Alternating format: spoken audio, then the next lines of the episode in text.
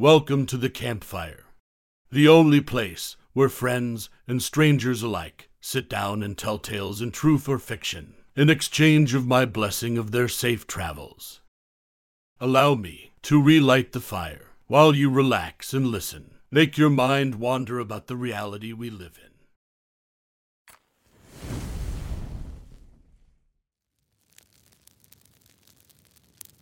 The story I'm about to tell you is from a traveler named We'll Reddit 100. He called this one. It came from the Tangled Valley. Please, allow me to tell you his tale.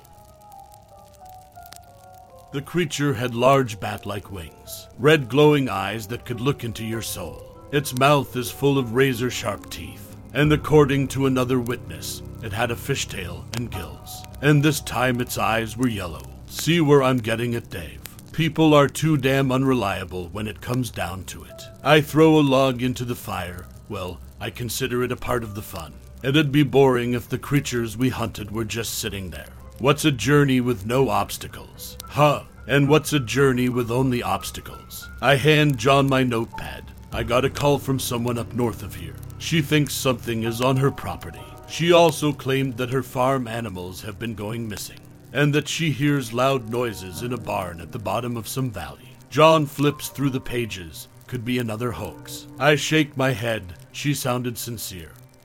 Or at the least, sincere enough for us to take a look around. John sighs. When should we leave? It will take the rest of tomorrow to get there. We can start driving now if that's easier for you. John stands up. I'll get my things from the cabin. You drive. I'm too anxious when I drive at night. One day later, the sun was setting over the mountains ahead as we moved to the lonesome farmhouse. On the front porch, a woman was fidgeting with a small ring on her finger. She looks up, worried. You dot dot dot, you're the people from the phone, right? That's right. Can we sit? Oh, go ahead. A lady took her wrinkled hand off of her finger. John sits down, so could you explain what has been happening here again? Oh, yes, of course. For the past few weeks, my animals have been disappearing from the barn over there. The redone. I also hear loud howls during the night, and I believe something was watching me through my window last night. It's the reason I decided to make the call. Can we see this window? We all make our way to the back of the house. The kitchen window was maybe five feet off of the ground. Well, it doesn't seem very big.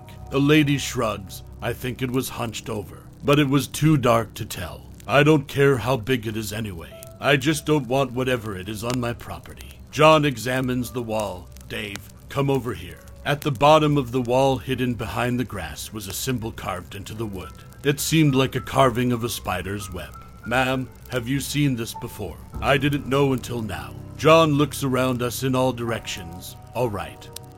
Why don't you go back inside? We'll do an overnight investigation of the property and the barn in the valley you told us about. Make sure the doors are locked. Do you have any guns? I have an old repeater in my closet. Good. If anything happens, shoot a round off. At either whatever is on your property, or in the air if there is too much happening over here. And for the love of God, make sure it isn't one of us first. The woman nods and heads back inside locking the doors to the house. John and I go back to our van and quickly gather our things. John loads a rifle. So, what do you think it is? It isn't a ghost. No ghost can haunt this much land at once. It's more likely to be either an animal or a cryptid. Whatever it is, it's been watching us. I noticed it when we were looking at the symbol. Don't be obvious. It's on the tree line near the house, by those two trees crossing over each other. I look over my shoulder making sure to look in all directions to avoid immediate suspicion. A large human shaped figure stands on the tree line.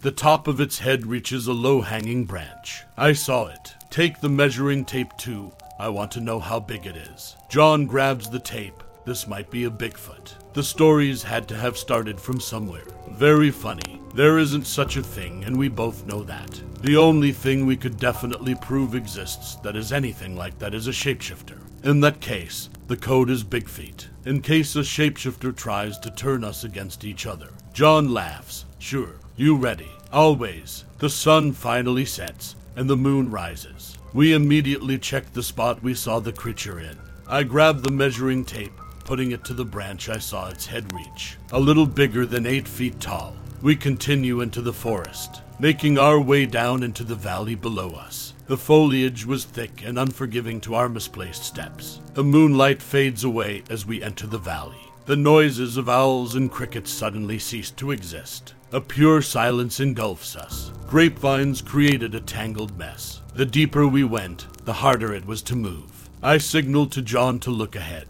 On the bottom of a hill rests a small clearing.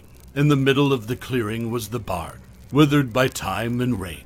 John moves forward, think it lives in there. Only easy way to know is to step in. I'll watch behind us, haul out any movement. We move forward towards the old barn. The side door was wide open.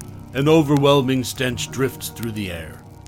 Coming from the barn, the floor and rafters were covered in the guts and bones of dozens of animals. Blood dripped down from above us. We slowly look around but do not encounter anything. Dave, look here. Behind the machine, there were carvings on the wall, the same carving on the side of the farmhouse. These were much larger and more detailed. On the points were webs connected. A Jawless skull was crudely marked. To the side of the machine were several small humps in the ground, buried in the dirt. John, I think.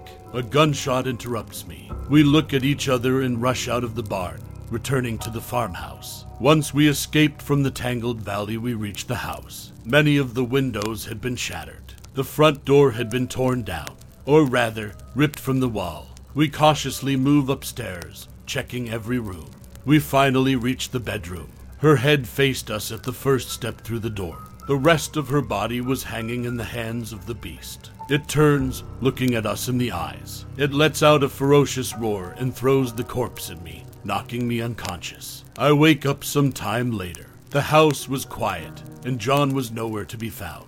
I move the corpse of the woman off of me and drag myself away. John, damn it, John. I walk out onto the grass field. The cool breeze pushes against me as I drop to my knees. The creature was ripping John apart. Other smaller creatures ate at his flesh. I pull out my pistol, steadying my aim to the monster who killed my friend. It finally noticed me and looked at me as if it somehow knew what I had in my hands. It charged forward as I shot. One shot, two shots, three. The gun jams. But I suppose this is only fair for not protecting him.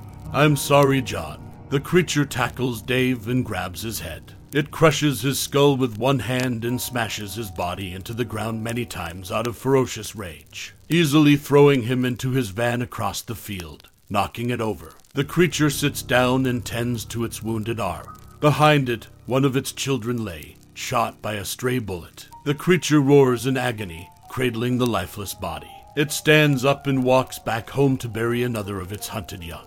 Back to the tangled valley, where it was born. As the creature and its young disappear, the sun rises over the mountains, signaling the start of a new day. Now, that was the end of my tale. I hope you enjoyed yourself, listening while escaping the world you live in. That is all for today. Safe travels and a blessed day.